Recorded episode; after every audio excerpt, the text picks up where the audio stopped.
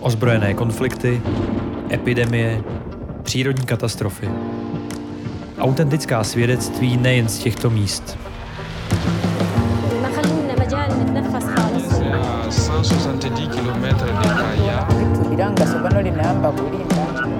Posloucháte podcast Lékařů bez hranic. Mlčení zabíjí.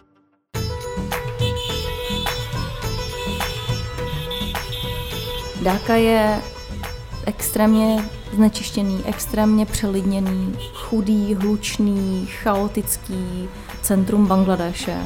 Je to něco, co jsem v životě nezažila a to jsem byla v Pakistánu, byla jsem v Indii, takových jako opravdu jako hodně hustě zaledněných místech. Dáka je prostě příběh sám o sobě.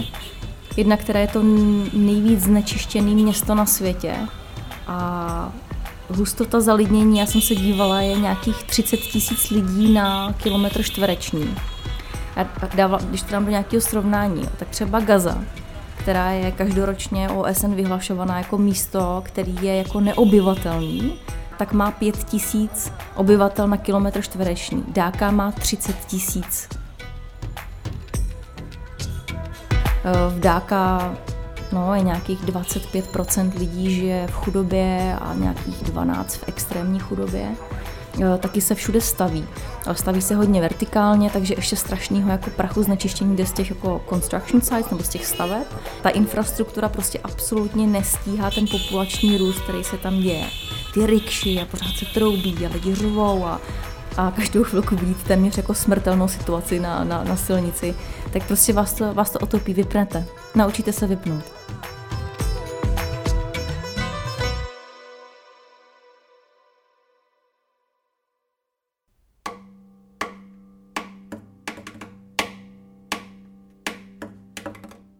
Tereza Sacha je manažerka financí a personalistiky.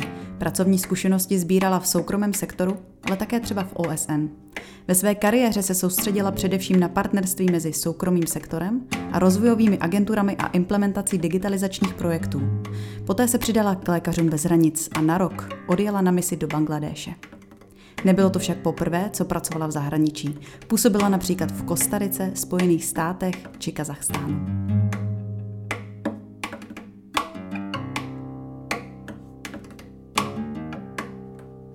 Lékaři bez hranic jsou mezinárodní zdravotnická a humanitární organizace. Spoustu lidí se může domnívat, že pokud člověk není lékař, chirurg a nemůže si takzvaně sáhnout na pacienta, tedy dělat klinickou práci, taková mise pro ně nemá smysl.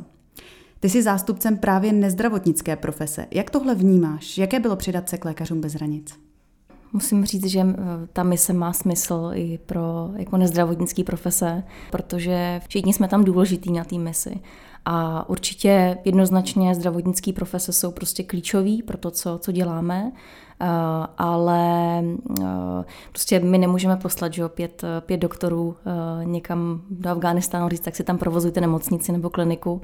My potřeba, aby se lékaři nebo zdravotníci soustředili na poskytování lékařské péče a pro všechno ostatní jsou tam právě ty nezdravotnické profese. Takže já nevím, potřeba, aby na, nám na klinice nebo v nemocnici svítilo světlo, aby jsme tam měli zdravotnický materiál, aby někdo dával pozor na finance, jak utrácíme, za co utrácíme, aby někdo že nabral personál, který, který je tam potřeba.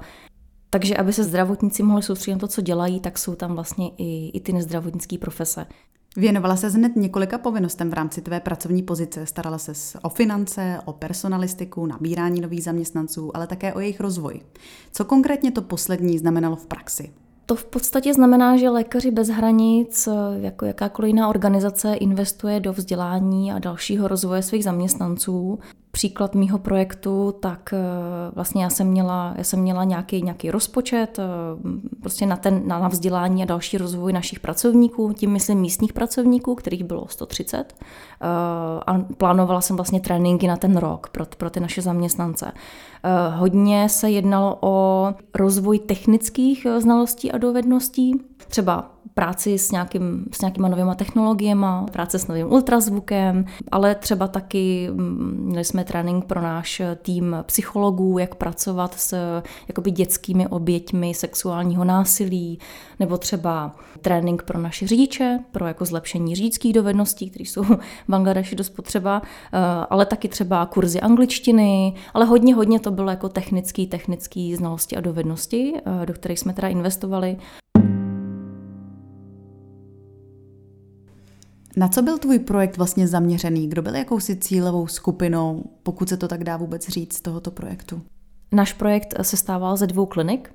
Co se týče té péče, tak my jsme se, kliniky se zaměřují na v podstatě pět oblastí sexuální a reprodukční zdraví, eh, vlastně prenatální a postnatální péče, zejména pro teda uh, dospívající dívky. Potom je to uh, péče pro přeživší sexuálního násilí, pracovní zdraví, respektive occupational health, tam jsme se vlastně zaměřovali, tam se zaměřujeme zejména na péči o pracovníky z nelegálních a neformálních továren, kterých je v Dáka obrovské množství. Další oblastí je teda poskytování psychosociální podpory, kde máme tým šesti psychologů a sociálního pracovníka. A poslední bylo ještě takzvané health promotion, to znamená, že má, je tam, máme tam tým um, asi 35 lidí, kteří vlastně jsou neustále v terénu v té komunitě a kteří uh, informují tu komunitu o tom, jakou péči kliniky lékařů bez hranic poskytují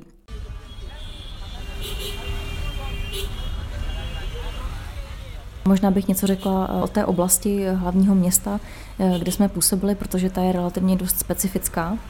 Eh, a tím i specifický byly naše, naše služby, které vlastně přesně odpovídají těm, těm potřebám, které tam jsou. Distrikt Kamrangirchar je mm, jižní okraj hlavního města Dáka. Je to teda bývalý největší slam v hlavním městě. Dneska je to takový jako poloslam, ono se tomu říká urban poor, takže jako chudinská příměstská čtvrt, ale opravdu pořád to má jako část, která je prostě slam. Kamrangirčan je ještě hustěji zalidněný než je zbytek Dáka. Tam opravdu už se staví jenom vertikálně. Ta hustost zalidnění nějakých 40 tisíc lidí na kilometr čtvereční. Je to oblast Dáka, která je proslula množstvím neformálních a ilegálních továren. Je jich tam stovky, stovky. Co ty továrny vyrábějí? Oblečení? Ty nelegální neformální továrny Daka a, a potom teda konkrétně v té oblasti, kde máme kliniky, tak eh, vyrábějí vlastně úplně všechno. Od oblečení po zpracování, zpracování teda kůže, eh, různé plastové předměty, plastové součástky, kovové předměty, kovové součástky a potom i dokonce jako nějaké chemikálie. Já sama jsem v těch továrnách byla několikrát, ehm, jak, jak s týmem teda našich lékařů, kteří podávali nějaké vakcíny, tak i s týmem eh, našich eh, vlastně hm, zdravotních promotérů. Prostřednictvím nich my se vlastně snažíme hm, jakoby zvýšit povědomí o negativních dopadech té toxicity v těch továrnách na ty pracovníky. A jak je důležitý, aby ty pracovníci, což jsou mimochodem velmi často děti, Eh, měli jakoby ochranné pomůcky. To je vlastně fenomén těch podmínek pracovních eh, v Dáka a v tom našem, v tom, v tom distriktu Kamrangirčan, kde naprostá většina eh, těch pracovníků nemá žádné ochranné pomůcky a z toho samozřejmě pramení jako spousta zdravotních problémů, který potom my, my léčíme. A jaké zdravotní komplikace léčíme? Jsou to respirační problémy, eh, kožní problémy, eh, exémy, vyrážky, různý svědění, puchýře. Řešili jsme i slepotu, bohužel slepotu u dětí. Potom jsou to i různý řezní rány, eh, já nevím, uříznutý prsty, našlápnutý hřebíky v noze a tak dále, tak dále.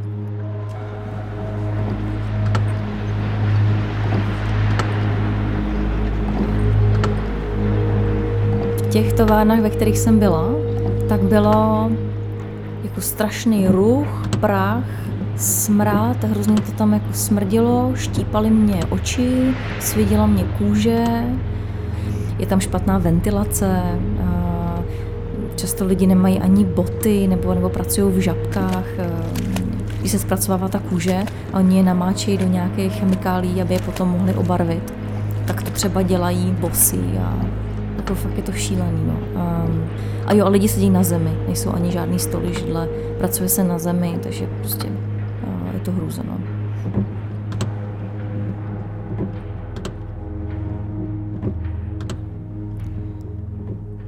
Říkala si, že ten projekt se také věnuje dospívajícím dívkám. Proč zrovna mladé dívky? S čím se životě potýkaly? Dětské nevěsty, domácí sexuální násilí, uh, prostě děti provdaný, nebo holčičky děti, co jsou děti provdaný ve 12-13 letech, potom těhotný 14, 15, 16 let, kde oni vlastně ani jako nechápou, co se jim to děje s tělem, že jo. A mají z toho obrovský zdravotní komplikace, protože to tělo není připravené na to být těhotný a, a rodit.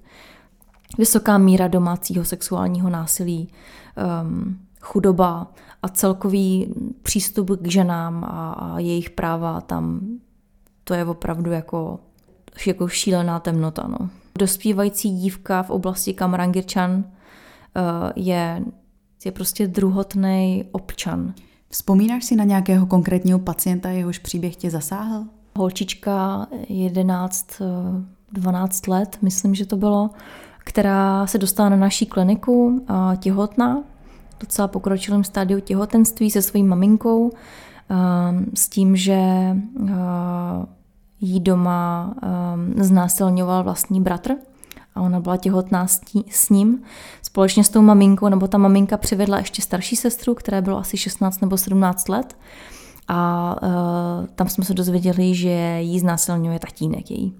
Takže to bylo fakt um, jako šílený, uh, šílený případ. My jsme se vlastně uh, o, o, o všechny tři uh, postarali, dokonce strávili několik dní na jihu v naší velké nemocnici. Tím, že jsem se jako pravidelně, nebo ještě nějakou dobu potom uh, ptala, jak, jak, jako jak to s ní dopadlo a jestli jsme třeba byli schopní uh, napojit se na nějaký další organizace, které v DK fungují a které třeba poskytly nějaký přístřešek celé té rodině, um, aby vlastně uh, už se nikdy nedostali do toho prostředí, ze kterého, ze kterého vyšli. A podařilo se to?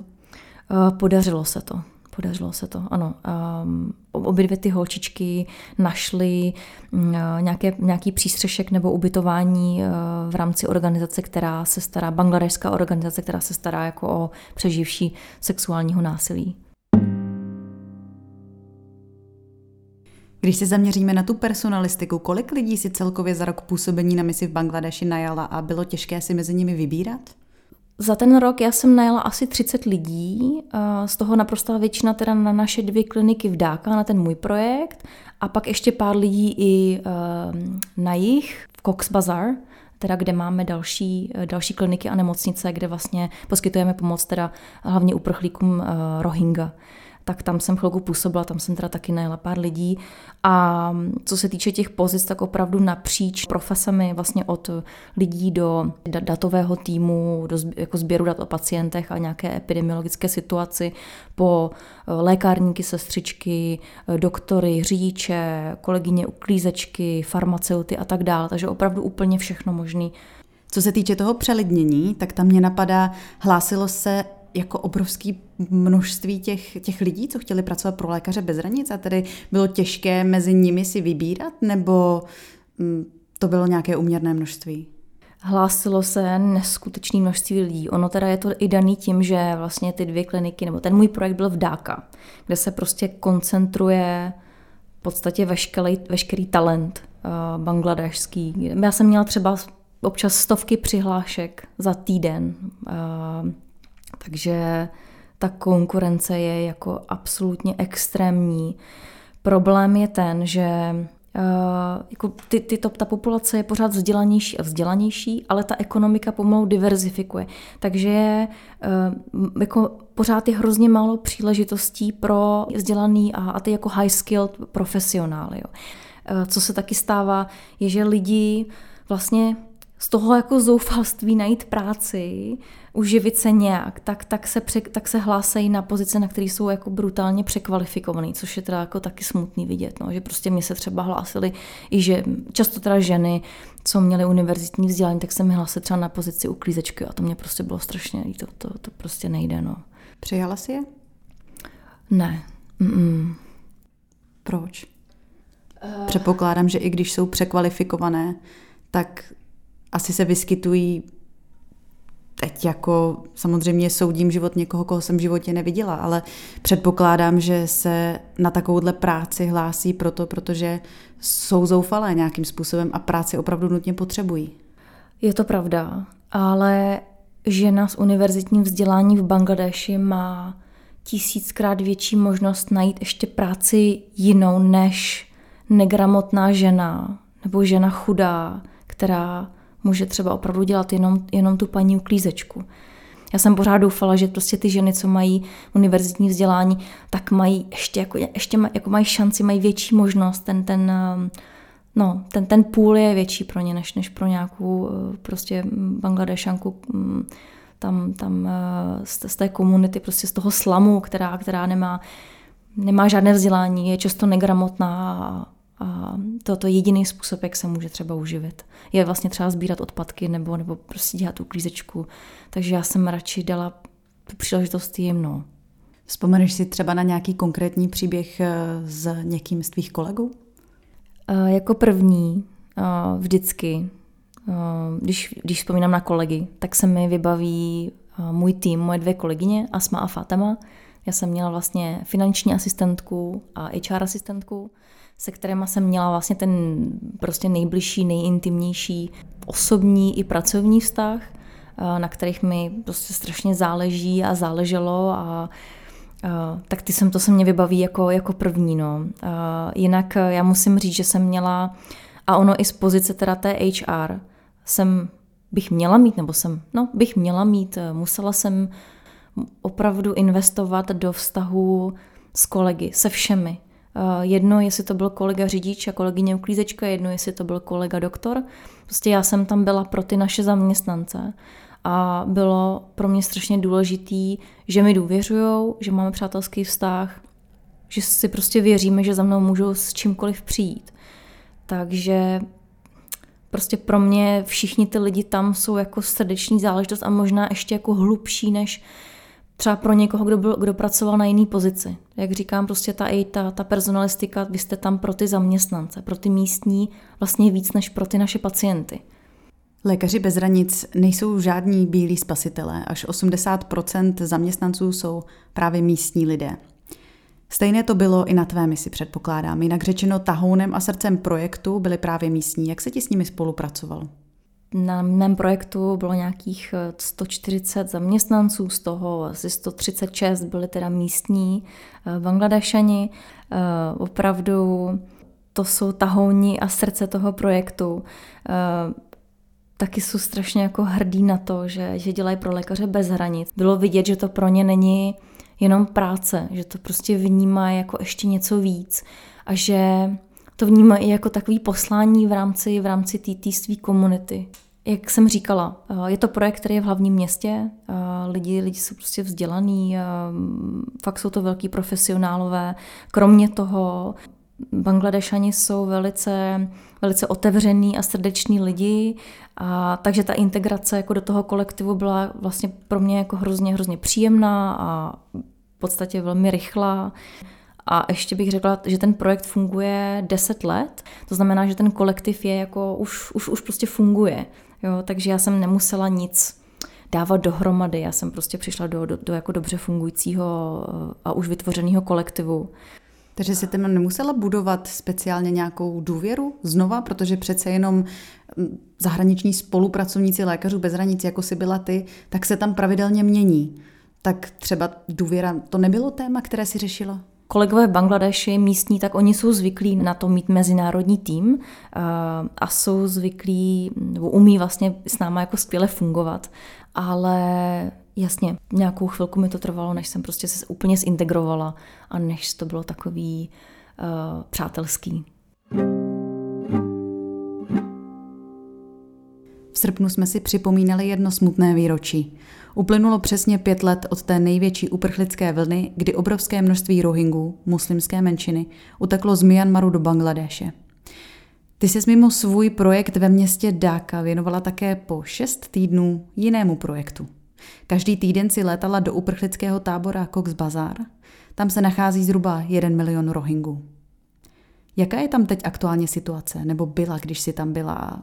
Kolik tam bylo lidí?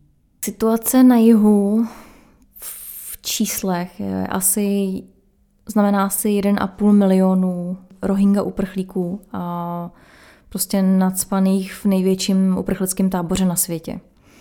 Já, když jsem tam přijela, tak já jsem nějak vůbec jsem jako nevěřila, že to, co vidím, je jako možný.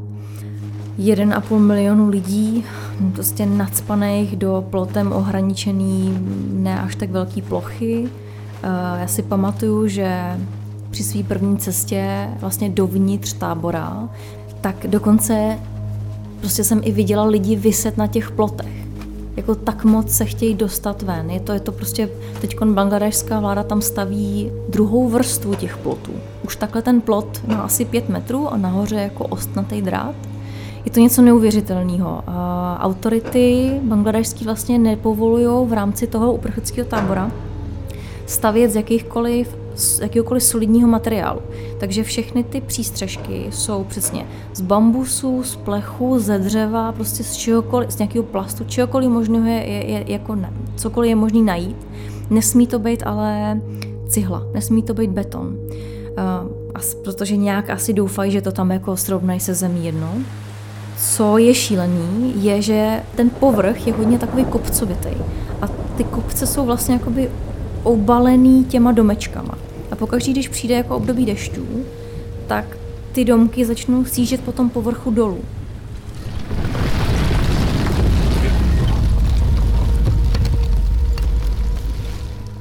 Další věc je ta, že no, prostě v rámci toho tábora mm, jsou, jsou naprosto jako nevhodný, nedostatečný um, hygienické kapacity nebo nějaký sanitační kapacity, takže to ani nechci o tom mluvit, co sám jsem viděla, jak vlastně ty lidi žijou a jakou mají hygienu. No a ještě bych ještě chci říct, že to je vlastně úplně jako bezvýchodná situace pro ty Rohingya uprchlíky nebo Rohingya obyvatelstvo, protože oni nemají žádnou státní příslušnost, uh, nemají žádné ID, nemají přístup na pracovní trh, prostě ne, nemůžou pracovat, uh, nemají žádnou svobodu, žádný výhled do budoucna, nic, nic, nic. Uh, takže v podstatě vyrůstá celá generace Rohingů v tom uprchlickém táboře a to řešení je naprosto v nedohlednu. Do Myanmaru se vrátit nemůžou, tam by je čekala čistka. A bangladešská vláda je, je prostě mm, nechce jakoby zintegrovat uh, do, tý, do, do, prostě do populace, což je zajímavý, protože vlastně Rohingya jsou Bangladešanům dosti podobní. Jsou, jsou to i muslimové, i vlastně jako uh, vzhledově jsou jim velmi podobní, kulturně, uh, mentalitou. Je to, je to jako fakt šílená situace. Je, je šílený to vidět. Já jsem jako viděla šílený místa na světě některý, třeba na Haiti nebo v Pakistanu nebo v Indii a něco takového jsem, jsem nikdy neviděla. Jak lékaři bez hranic v táboře pomáhají? Lékaři bez hranic eh, mají na jihu Bangladeše několik nemocnic a klinik, eh, z níž některé ty kliniky jsou přímo eh, v tom táboře. Nabízíme úplně jako plnou škálu zdravotní péče, s tím, že ty nemocnice eh, operují 24-7 a jsou tam vlastně i lůžková oddělení. Je, je tam všechno, je tam i, ten, je tam i moderní rentgen, je tam, je tam emergency room, uh, jsou tam porodní sály, je tam velká část, která uh, poskytuje psychologickou péči, je tam plná škála služeb nebo zdravotní péče. Um, co já vím od kolegů, tak 70% pacientů na jihu, na našich, našich nemocnicích a klinikách jsou Rohingya a nějakých 30 uh, jsou teda, uh, je bangladešské obyvatelstvo. Byla to tvoje první mise, určitě si měla nějaké představy o tom, jak to bude vypadat. Co se z toho potvrdilo a co ti naopak mise u lékařů bez hranic za představy vyvrátila? Mně se určitě potvrdilo uh, to, to očekávání nebo, nebo mm, ta představa toho, že to bude jako obrovský eh, psychicky, pracovně, eh, lidsky náročný, že mi to strašně moc dá. To se potvrdilo jednoznačně. Pak jsem měla velké očekávání od prostě týmu Lékařů bez hranic, jak, jak mezinárodního týmu, tak, tak těch místních lidí. Prostě od toho, jaký ty lidi budou, budou lidsky. To, to se mi taky potvrdilo. A pravdu obdivuhodná komunita. Něco neuvěřitelného, čeho já jsem měla možnost být součástí. A jsem moc jako vděčná, že můžu být součástí. A ještě se mi potvrdila jedna věc, že lékaři bez hranic opravdu jsou na místech, kde nikdo, kde často nikdo jiný není. Že prostě poskytujeme péči tam, kde opravdu je třeba. Kde prostě ty lidi nic nemají. Nebo nemají, nemají možnost. A ten náš přínos, ten dopad je neuvěřitelný. Hostem tohoto dílu byla Tereza Sacha. Díl připravili Tereza Vinhaniaková a Zdeněk Chaloupka. Poslouchejte náš podcast i příště. Ozbrojené konflikty, epidemie, přírodní katastrofy. Nevíme jistě, zda slova dovedou po každé zachránit život, je ale více než jasné, že mlčení zabíjí. Poslouchali jste podcast Lékařů bez hranic.